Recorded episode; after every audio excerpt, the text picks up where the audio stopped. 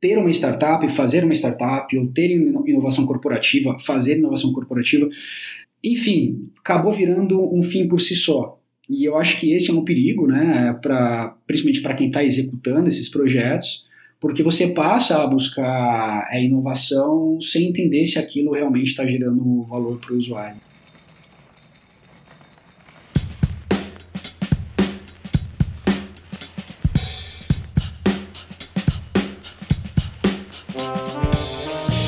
Aí galera, seja bem-vindo ao sexto episódio do Inovação Lado B, seu podcast que veio trazer mais profundidade para falar sobre inovação. Aqui é Bruno Bonini e este é o segundo episódio da nossa segunda série. Startup é sinônimo de inovação? Nosso papo de hoje é com o Rodolfo Pinotti, que além de já ter fundado e cofundado alguns negócios, é hoje investidor e advisor de startups. Ele traz uma visão muito estruturada sobre como as startups são aos olhos de alguém que investe em negócios deste tipo. Mas antes de seguir para o nosso bate-papo, quero passar uns recadinhos rápidos aqui.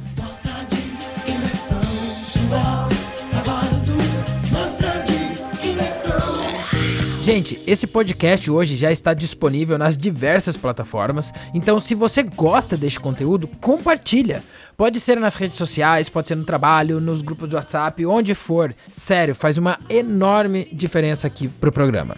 Outra coisa que ajuda em muito é fazer uma avaliação lá no iTunes. Se der cinco estrelinhas, vai ser maravilhoso. E para finalizar, se você tem algo para dizer sobre esse programa, seja um feedback, seja uma sugestão de pauta ou pessoas para entrevistar, manda um alô para cá. Quem não me tem no LinkedIn, Facebook ou WhatsApp, pode mandar um e-mail para iladb podcast, repetindo, lado B, podcast, tudo juntinho, arroba gmail.com, ok? Então, bora para a conversa!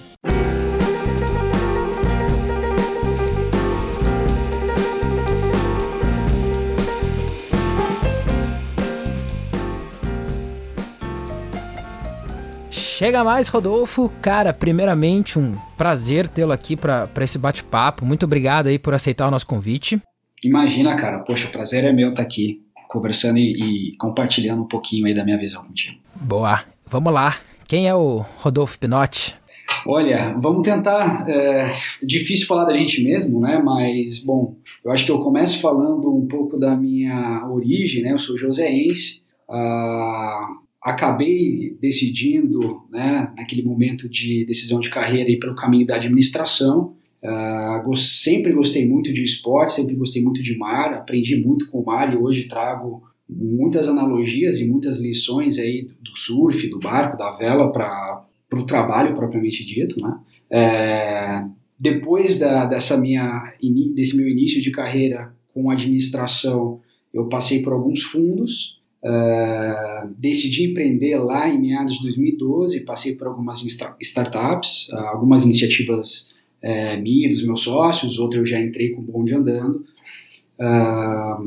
alguns casos de sucesso, outros casos de fracasso, como todo bom empreendedor não deu para passar ileso. E, e mais, pra, mais recentemente, comecei a trabalhar com fundos de investimento, ah, agora na linha de assessoria, né? Então, ah, ajudando os fundos a alocar recursos e a gerenciar portfólio e também eh, auxiliando aí os empreendedores na tomada de decisão financeira, né? Um serviço que a gente criou chamado de CFO as a, as a Service, né? Então, é um, uma linha diferente de consultoria uh, com foco aí no empreendedor. E eu, particularmente, putz, sou uma pessoa super tranquila, adoro ficar com a família, adoro conversar, adoro ouvir do empreendedor, do, dos amigos, novas ideias de novos negócios ou novas filosofias, né? Então, é, sinto muito prazer em ler, sinto muito prazer em estar é, no espaço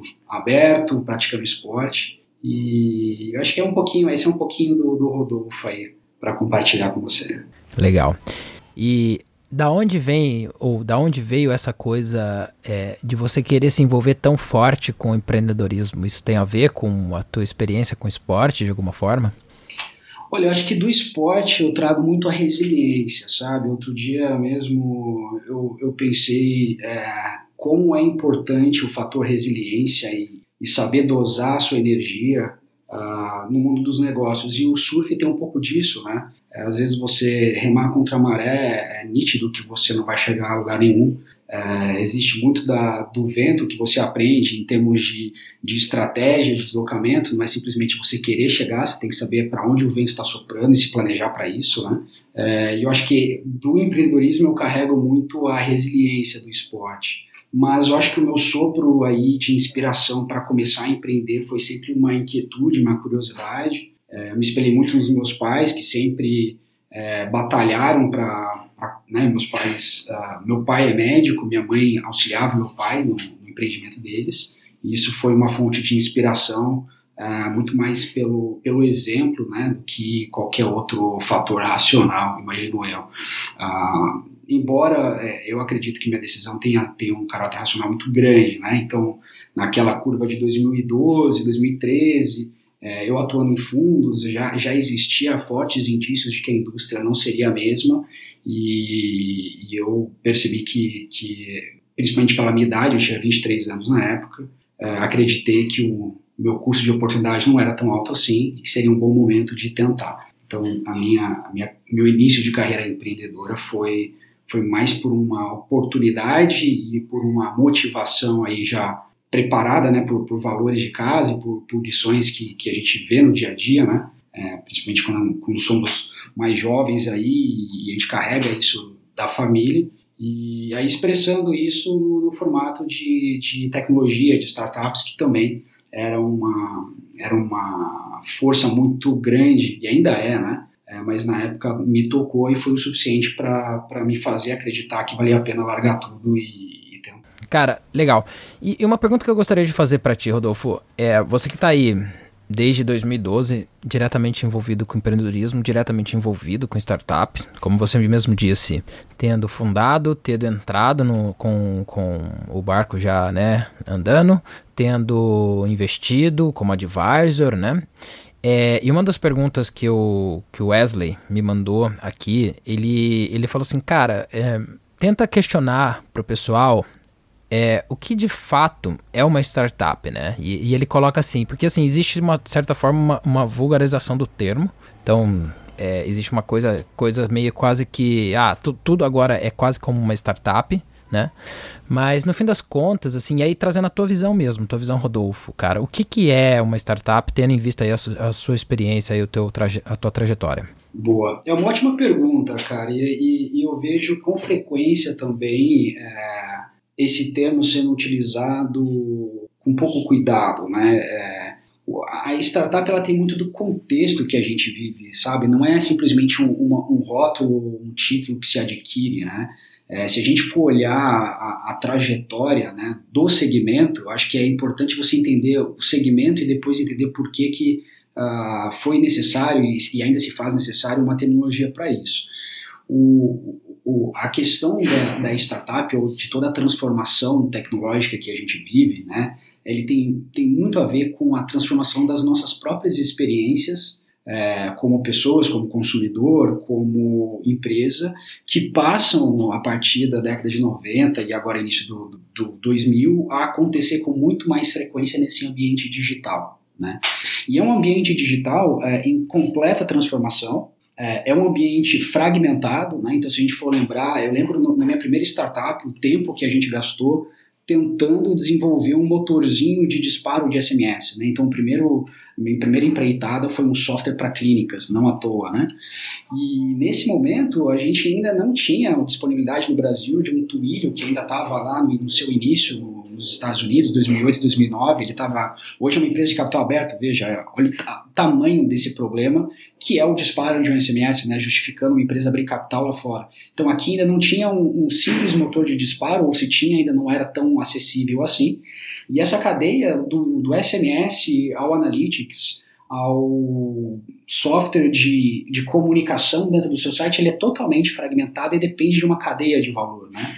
Então, quanto mais o, o comportamento das pessoas, das empresas, ele acontece no ambiente digital, mais ele justifica o investimento nessas soluções, quanto mais essas soluções se desenvolvem, e aí também alavancado por outros fatores tecnológicos e, e, e científicos, tendem, ficaram mais baratos, baratos e continuam sendo mais baratos, né? então é um movimento que ainda acontece. Então essas forças de, de custo e relevância, né? Outros efe efeitos que a gente vê uh, são efeitos de rede, ou seja, mais pessoas usando o mesmo serviço gera mais valor para a rede e toda essa inércia, né? começou a empurrar essas dinâmicas para dentro do ambiente digital. E é um ambiente digital que, pela sua própria fragmentação, uh, pelo seu próprio desafio de, de conexão e, e entendimento uh, do valor agregado de cada uh, etapa dessa, né, ela requer uma metodologia específica de descoberta do cliente, de financiamento e dos demais uh, princípios básicos da gestão como se via, como antes era, agora uh, passou a ser uh, com uma lógica específica para esse, esse novo momento. Né? Então a startup ela é fruto dessa, dessa, uh, desse movimento histórico e ela carrega consigo essa necessidade de uma, de uma forma de uma gestão diferente. E aí também, é, é, é, eu acho que o, a questão do nome da startup, ela faz muita referência ao risco embutido, né? Então é, não é tão nítido e certo os caminhos né, da, do desenvolvimento desse produto. Então há um elemento de incerteza embutido muito grande.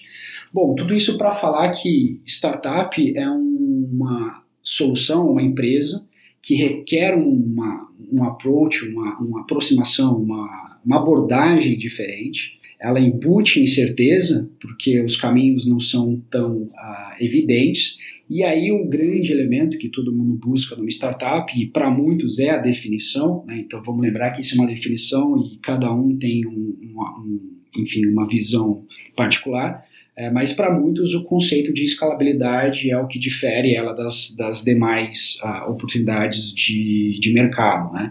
Então, o fato de ser escalável é, e replicável faz daquela empresa uma startup. Eu já gosto de ver de maneira holística, né? Então, eu acho muito importante, faz sentido, né, a questão da escalabilidade, mas também faz sentido como consequência de outros fatores, como incerteza, como tecnologia embarcada, é, como necessidade de uma gestão diferente, de um ciclo de, de financiamento diferente. Então, acho que tudo isso está muito conectado e é o que qualifica uma startup de um negócio uh, tradicional que não tem esses mesmos elementos e essas mesmas necessidades. Legal. E, e por que, assim, na sua visão como, como investidor, assim, e, e, e como advisor, tendo também já cofundado, é, por que que o tema, o termo inovação é tão conectado à startup? Eu entendo assim, você colocar a questão do, da, da, incerteza, né, dessas, dessa nova abordagem, como você fala, mas por que, conectou? Por que, que linkou tanto? Por que, que quando alguém fala de startup, independente de qual, se ela cabe ou não em alguma definição, né, propriamente dita, por que, que as pessoas e as empresas de fora, as grandes empresas, olham, ah, pô, startup, pá, inovação, já está colada nisso. Qual que é a tua visão em relação a isso? Bom, é uma pergunta é, difícil de responder, até porque o próprio termo inovação ele, ele perde a sua essência dependendo de, de onde ele aparece. Né? Então, inovação hoje ele pode é, se refere ao que é uma unidade de negócios dentro de uma empresa, inovação é uma inovação de um produto, de um processo, existem, acho que a inovação ela acontece em várias esferas, em várias camadas, né? O que eu vejo uh, com mais frequência, e eu puxo para o meu lado, que são as startups, é a questão de realmente da visão que esse empreendedor passa a ter é, de uma nova experiência aí no âmbito digital ou de uma nova solução tecnológica que antes não era vista e aí por fazer esse movimento ele passa a trazer um ou criar um novo mercado ou enfim, uh, competir em um mercado com alguma vantagem competitiva adicional, e aí com isso ele traz uh, esse, esse valor, ele captura esse valor uh, a partir dessa solução. Né? Parece algo pequeno por, justamente pela própria fragmentação, mas eu acho que o principal fator disso estar tá tão né, sendo tão abordado é justamente o volume é, de experiências, né? Então, se a gente for pensar hoje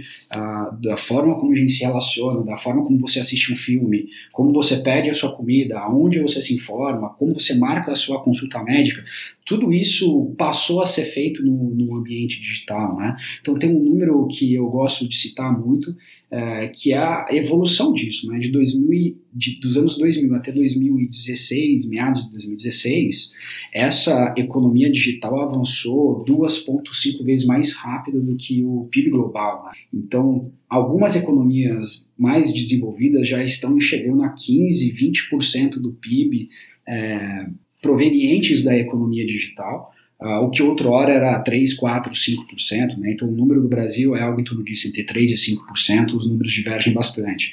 Mas isso tudo para uh, justamente esclarecer né, como uh, as, as experiências estão indo para o digital e ao ir para o digital o dinheiro passa a ser capturado lá. Então, essa é a captura de dinheiro que traz todo esse interesse, e aí eu acho que o, o fato das startups uh, estarem tão associadas à inovação é justamente o fato delas de conseguirem expressar nesse novo, nessa nova arena uh, essas soluções que o modelo tradicional já não consegue mais prover. Né? Então, o empreendedor é, o, é a força motriz desse novo momento, né? É esse empreendedor, e aí eu volto na questão da resiliência, né, que eu falei anteriormente. É, eu, particularmente, fiquei cinco anos empreendendo, é, errei quatro vezes, e somente no meu último um ano e meio que eu consegui é, fazer um negócio sair de cinco, seis pessoas para 20 pessoas, né? É um, é um esforço tremendo e, e, depende de muitos anos desse empreendedor investigando algum problema e pacientemente entendendo ângulos de ataque, ângulos específicos que fariam daquela experiência algo diferente, né? Então, o que eu tenho visto realmente uh, dessa linha de inovação com a startup é, é esse fenômeno. E nesse, nesse caminho que você coloca, por exemplo, você dizer é, é, to, todo esse ponto que você trouxe, e olhando para as startups, olhando para o contexto hoje relacionado à inovação startup, podemos ser aqui, a gente pode falar basicamente do Brasil. É, na sua visão, é, toda startup de fato é inovadora ou não? Putz, que boa pergunta, Bruno. É, começa, eu, eu, entendo o caminho, do, eu entendo o seu raciocínio, é que ele, ele entra numa questão conceitual que eu, eu, honestamente às vezes nem procuro desenvolver tanto, sabe? Porque, é, principalmente no Brasil, onde a gente carece algumas vezes de soluções simples, né? Onde eventualmente para você assinar um contrato, para você consumir um serviço, é, acaba sendo tão oneroso de tempo, de recursos é, financeiros, né? Que muitas vezes um serviço que parece óbvio, ele gera um, um valor inimaginável para o usuário, sabe? Então, até que ponto ele está criando um novo mercado no sentido ali do, do innovation dilemma, né? Putz, realmente ele está trazendo, abrindo um novo mercado. Às vezes eu acho que nem é necessário, né?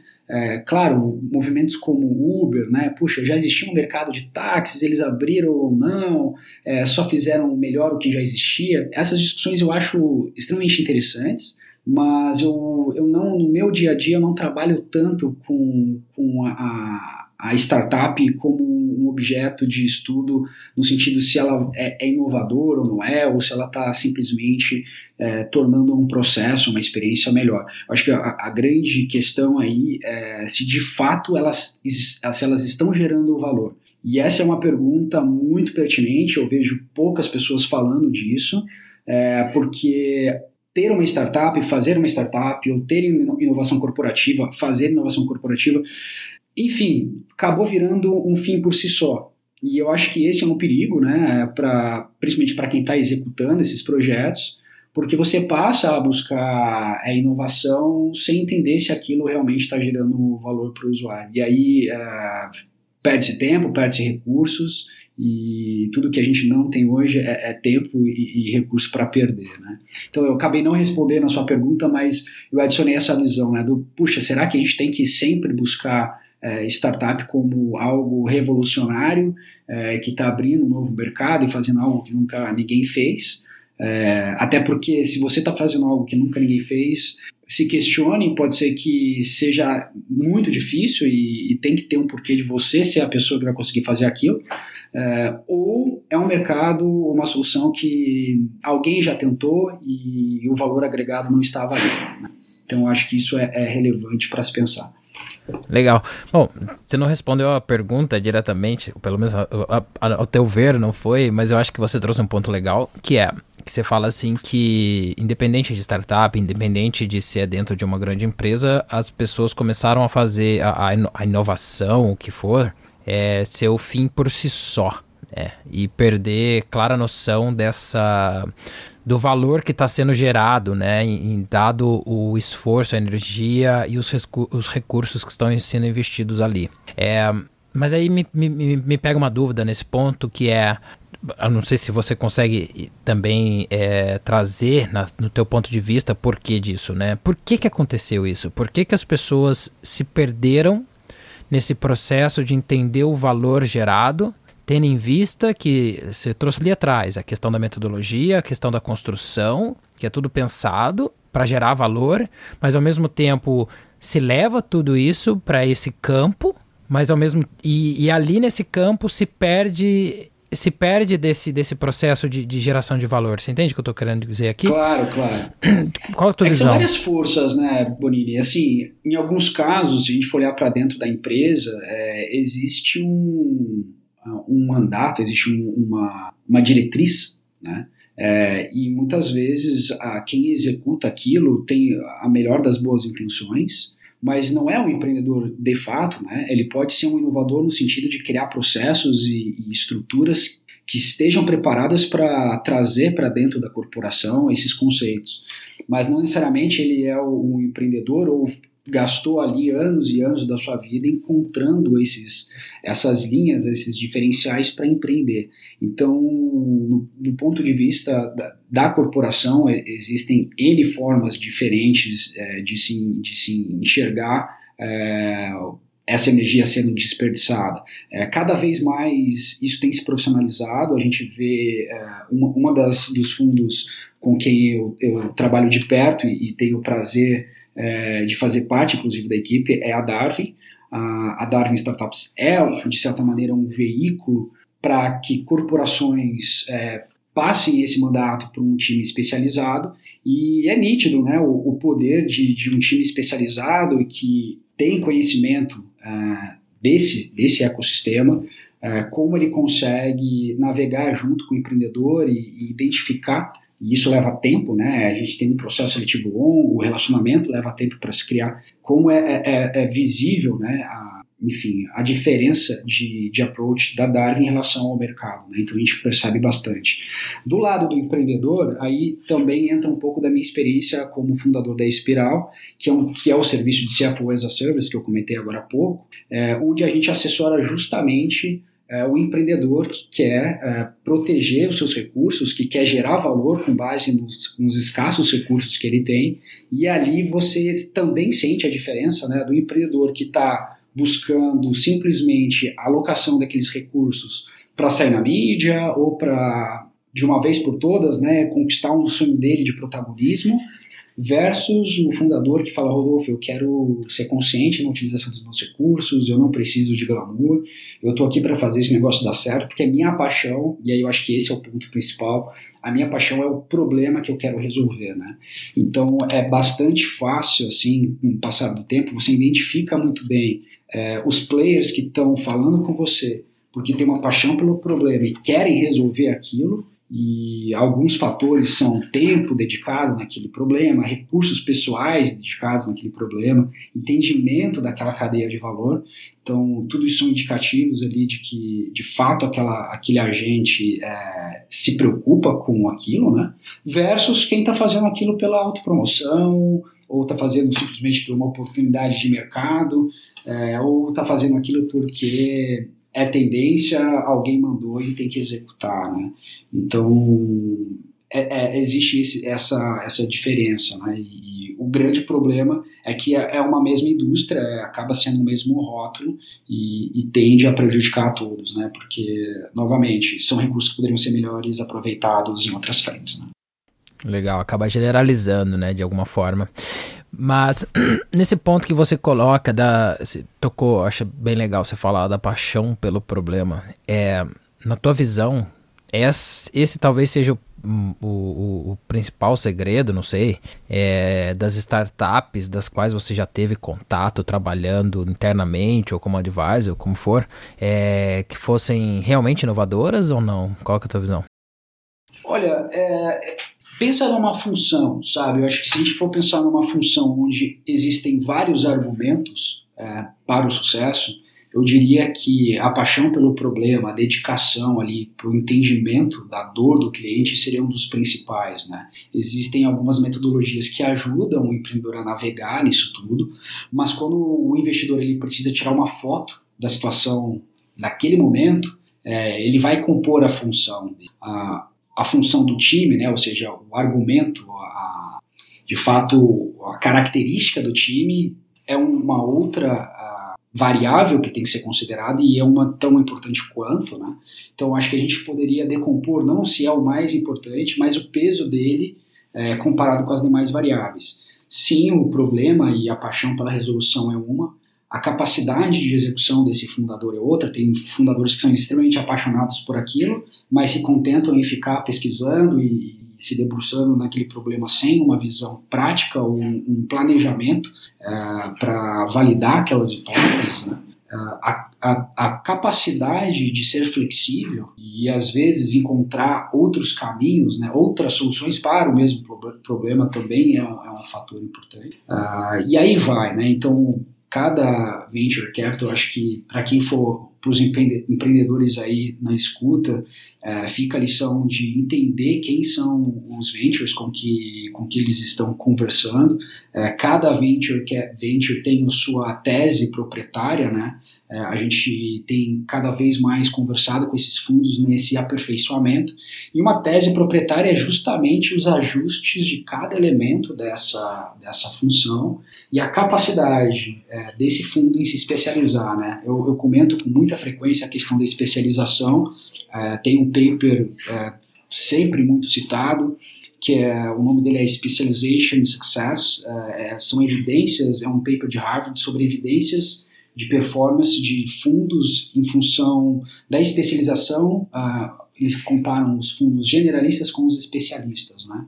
E no dia a dia é, é nítido isso, né? É, porque o, o, o investidor, lembre-se, você como empreendedor, você dedicou vários anos, você focou naquele seu negócio e agora você tem que transmitir isso para alguém que pode olhar o mercado de forma generalista e vai ter que conseguir é, atacar o seu problema, entender o que você está fazendo, que é um desafio, né? E da mesma forma existem os fundos especialistas que entendem de uma vertical, normalmente o managing partner, o fundador, ou enfim uma pessoa responsável ali é, se especializou isso no passado, então ele vem da indústria, é, já trabalhou naquilo e é um interlocutor é, eventualmente, dependendo da complexidade do seu negócio, é um melhor interlocutor para você. Né? Então, um, existe sim essa, essa diferenciação dentro da própria, dentro da própria indústria. Né?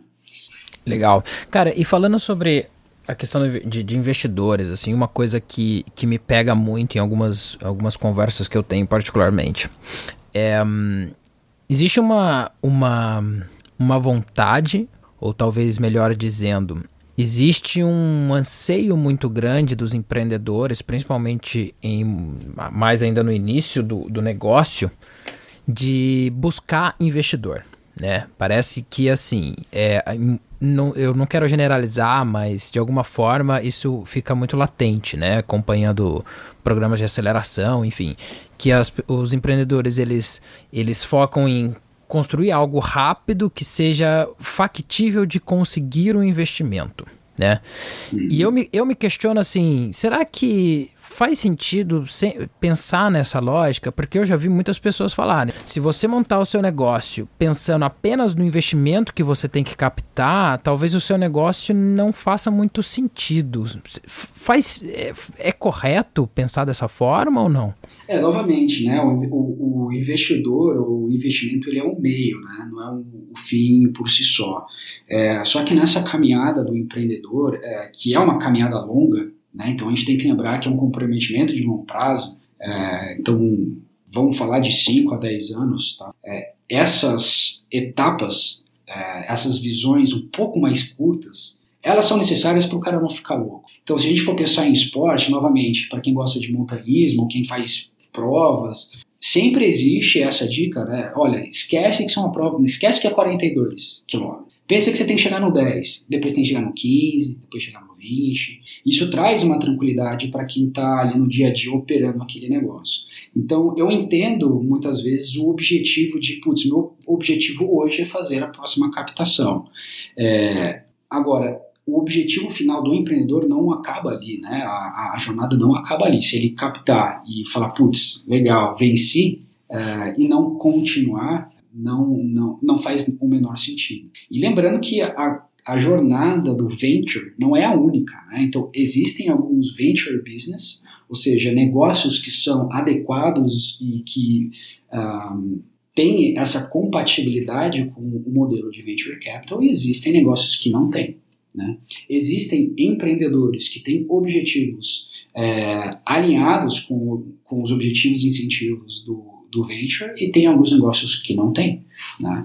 Então, um negócio que foi feito para ser um lifestyle business de alguém, um negócio que foi feito é, para que não se estenda muito o, as curvas de risco, é, para que se gere dividendos, pode ser que não seja um, um, melhor negócio para se levantar um, uma rodada com um, um, player institucional, um player de venture capital, porque os incentivos não são o mesmo os objetivos não são iguais. Então, não necessariamente um negócio, todo bom negócio tem que ser um negócio de venture, isso tem que ficar muito claro. Uh, existem startups que entendem que o negócio é de nicho, entendem que conseguem alcançar um faturamento interessante, entendem que podem inclusive ser vendidas para outras empresas, né? Uh, pode não ser por cifras uh, multibilionárias, mas que agrega valor para todas as para todas as partes, né?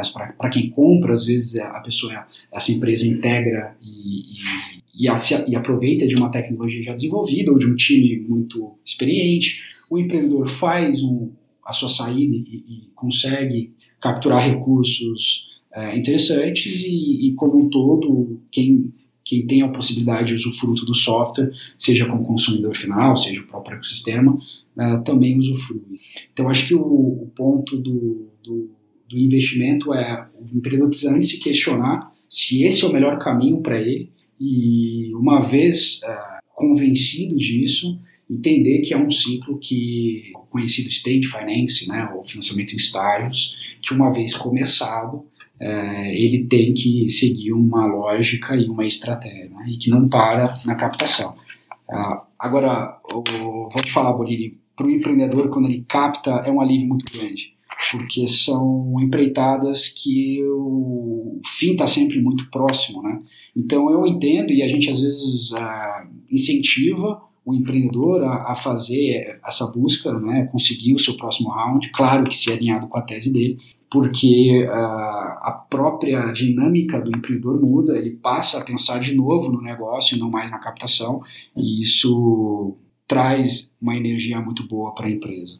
Até porque trabalhar em cima de captação é uma energia gigantesca que o empreendedor precisa colocar, né? E acaba Exato. meio que ele. É, se ele coloca essa energia em busca, né, em captar recurso, eventualmente ele está deixando de colocar energia no próprio negócio ali. E dependendo Exatamente. às vezes da estrutura, acaba até prejudicando para que o negócio aconteça, né, de alguma forma, né? Exato, porque os recursos são escassos, entende, Bonini? Então, enquanto o fundador está fazendo a captação dele, ele está deixando de pensar em alguma coisa relevante. É, esse é um papel que a gente vê cada vez mais sendo compartilhado com o nosso time de CFO. Né? Então, o empreendedor ele, ele é questionado ah, constantemente sobre a alocação desses recursos, é, sobre o planejamento do ano com base naquele recurso, e, e, e, quando esse fundador ele tem acesso a um CFO ou alguém que o apoie, ele consegue continuar a rotina dele, consegue, de certa maneira, minimizar o impacto disso na dinâmica da empresa.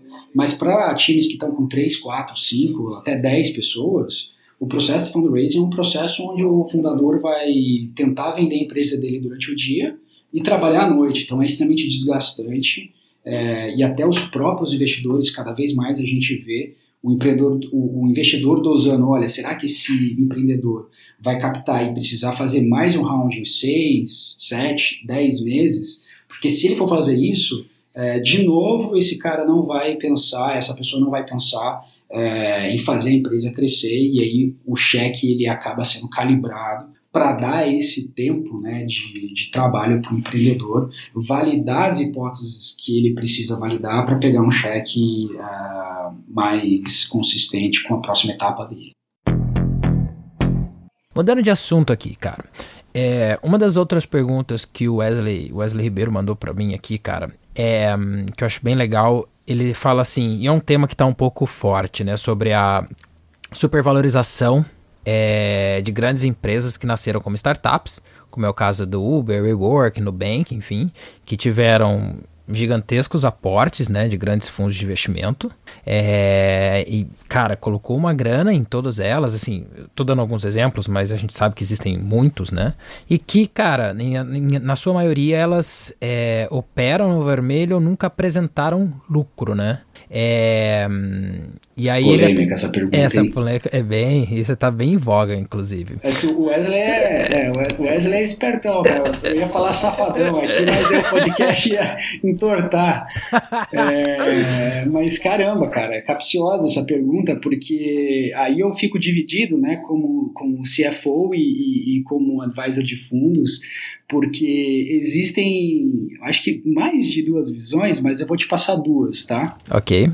É, recentemente, conversando com um fundador que estava tirando o negócio do operacional, então ele estava pré-operacional e colocando no operacional, e a gente começou a falar sobre valuation, e a gente percebe, né, na, na visão do empreendedor, que ele, é, ele vai abordar esse valuation muitas vezes como o valor de venda. É como se aquele ativo, se ele colocasse numa vitrine, né? É, e alguém quisesse comprar, o valuation, né, que ele está tanto ali falando, né, então, puxa, eu quero levantar 5 milhões e meu valuation é 100 milhões de reais. Você fala, cara, como assim? Você não tem faturamento, você não tem funcionário direito.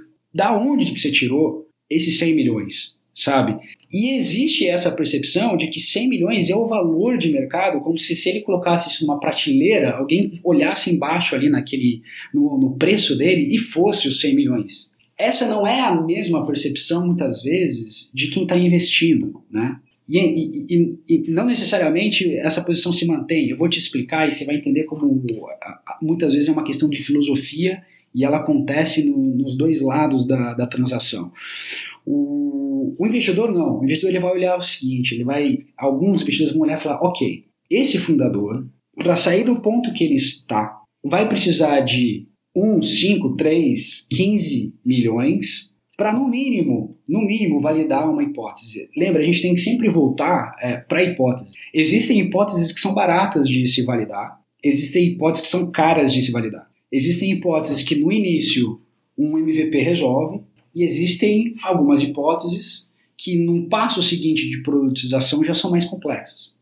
Então, se você for olhar essa transação onde um player, né, o investidor, está olhando naquele recurso como uma simples quantidade, um volume de, de, de, de grana, é, o suficiente para esse founder pagar aquela etapa e validar aquele negócio, a discussão seguinte, que é do, do percentual, né, da diluição desse fundador, volume do dinheiro investido e percentual de diluição, o valuation passa a ser a conta a, residual nisso. Né? Então, a, se você sabe que esse empreendedor não pode ser muito diluído, porque ele vai precisar de mais etapas, e se muito diluído, ele não vai ter os incentivos corretos, você vai saber que para validar é um valor de 5 e que para diluir é um valor de X%.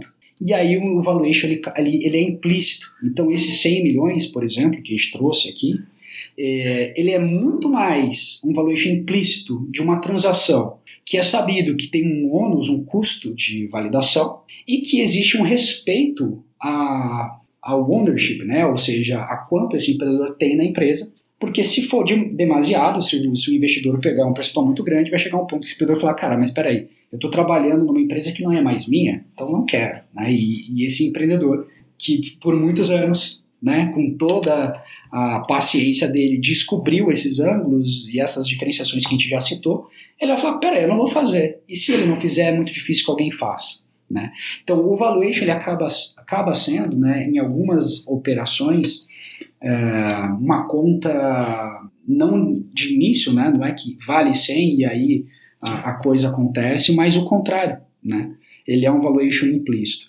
Então, acho que existem empreendedores e existem investidores com essa visão, o que para mim faz, faz mais sentido. É, a grande questão aí passa a ser: vale a pena fazer isso? Né? Vale a pena responder uma hipótese de 5 milhões e, e praticar um valuation implícito de 100? Ou talvez está caro demais para responder esse negócio, ou esse empreendedor, uma vez respondida a hipótese de 5, não vai ter as condições de responder a hipótese de 50. Então, na, na contramão, acho que desse argumento, porque tem que se fazer conta, eu acho que esse é o nosso principal, uh, nossa principal filosofia aqui, né, da, da como consultores aí falando de do meu time que assessora uh, fundos e startups é, é, realmente uma questão de fundamentos, né? Qual que é o fundamento dessa empresa para fazer essa pedida, né? É, esses 5 milhões foi arbitrado ou foi calculado?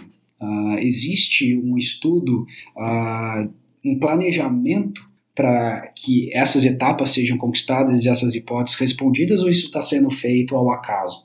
Então acho que o, os valores, para mim eu vejo com com até um, um, amargor né, as transações que acontecem de forma arbitrária, sem planejamento, seja do lado do investidor, que de forma discricionária aporta esse recurso, seja do empreendedor que pede, você tem um conhecimento, ah, um refinamento da alocação desse, desse recurso. Né? Porque se a gente for pensar bem, Bonini, existem ah, dores gigantescas no mercado, ah, a gente está falando de mercados bilionários, e a gente ouve transações em mercados menos interessantes, igualmente é, caras, né? É, e não por isso a gente se assusta, né? Então a gente se assusta porque é um time de 20 pessoas, de pessoas novas, e aí parece um grande absurdo e esquecem de, de olhar o que está acontecendo ali por trás. Né? Mas assim, existe uma possibilidade, esse é um ponto também que ele coloca, em uma outra pergunta, inclusive, é Existe uma possibilidade, ou a gente estaria próximo de uma bolha de alguma forma, em função desses investimentos que são colocados, da forma como são? Ex existe o potencial é, da liquidez que existe. Então vamos lembrar, né? A gente está falando é, de, se a gente estiver falando de Brasil e de mundo, né? A renda fixa já não é mais tão atrativa. A gente está falando em, em, muitos países é, de uma taxa negativa, né? então existe liquidez, ou seja, existe apetite para investidores é, em buscar a, um asset class diferenciado que traga um retorno diferenciado. É, então essa liquidez, obviamente, né, essa pressão aí nos, nos, canos, ela vai encontrar as, as rachaduras e, e vai vazar. Né?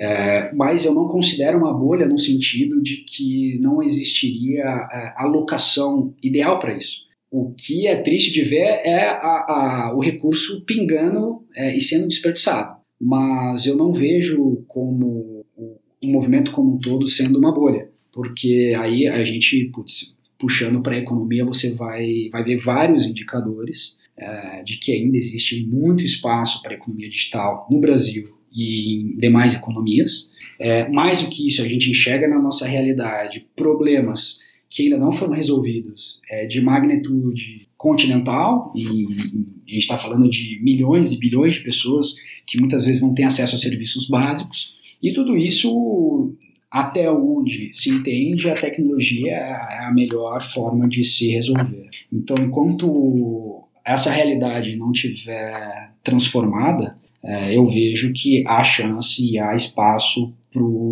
para as startups e, e, startups até como modelo de gestão, né, é, em resolvê-los e capturar esse valor. Mas eu não discordo que hoje tem, tem água pingando no, nas rachaduras dos canos. É, isso é evidente. Né?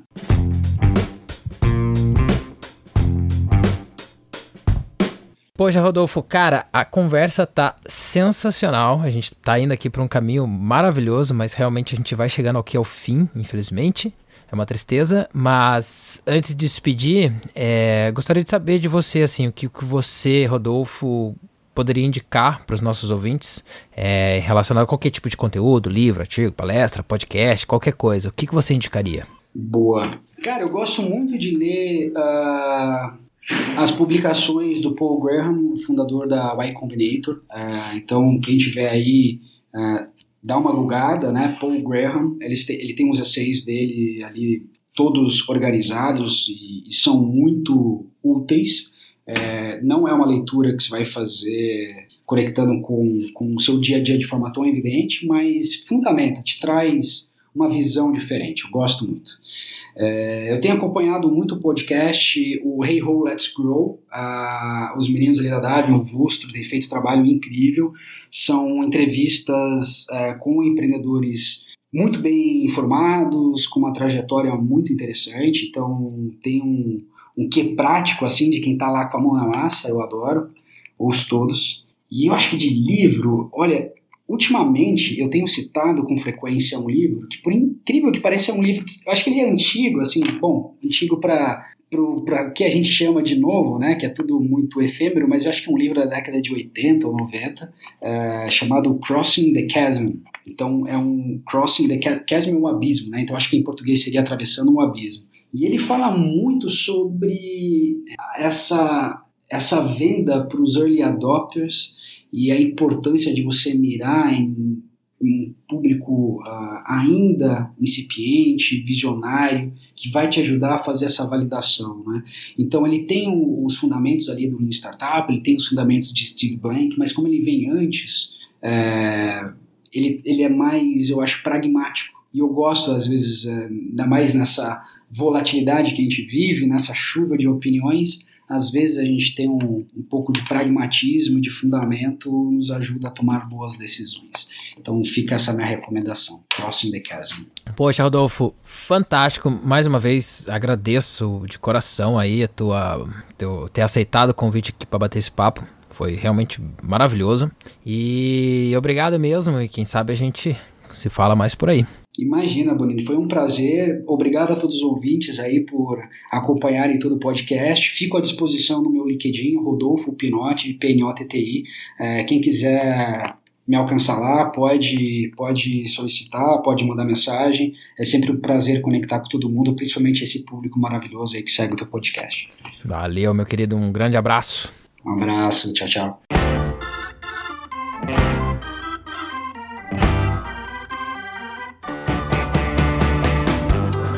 E é isso aí, galera. Vamos ficando por aqui. A conversa com o Rodolfo foi realmente muito interessante e esclarecedora, não? Para mim, o que fica dessa conversa é que, mais do que tratar inovação, é importante olhar para o contexto em que esse novo negócio está se inserindo, ou pelo menos se propondo a inserir. Além, claro, de ver que investir em um novo negócio é muito mais complexo do que simplesmente aportar dinheiro, que é o que muitas das vezes parece ser. Daqui duas semanas bateremos um papo com a Natália Alexandria, que, além de mãe, é head de sales da Blue 365. Ela tem vivido no meio de startups pelos últimos 5 anos, após ter passado mais de 10 em grandes empresas do mercado financeiro. Ela traz uma visão sobre as diferenças e, principalmente, as semelhanças entre os diferentes ambientes, além de tocar num ponto muito importante que é o quão inclusivo ou não é o meio de startups não deixe de conferir. Quero aproveitar para mandar um abraço para o Wesley, que não é o Safadão, mas o Wesley Ribeiro, que mandou alguma das perguntas que eu direcionei para o Rodolfo aqui. hoje. E se você gostou ou não, não deixe de mandar o seu alô pra cá. Se você concorda ou discorda do que for dito, se você também tem perguntas para os próximos episódios, escreve para mim, por favor, manda e-mail, WhatsApp, LinkedIn, qualquer coisa. É fácil de chegar aqui, manda, por favor. E não se esqueça, não deixe de compartilhar. Esta é a segunda série deste programa, está sendo produzida integralmente por mim, Bruno Bonini. A música de abertura é dos meus amigos da Big Pacha. Vamos ficando por aqui. Um grande abraço, até a próxima. Valeu!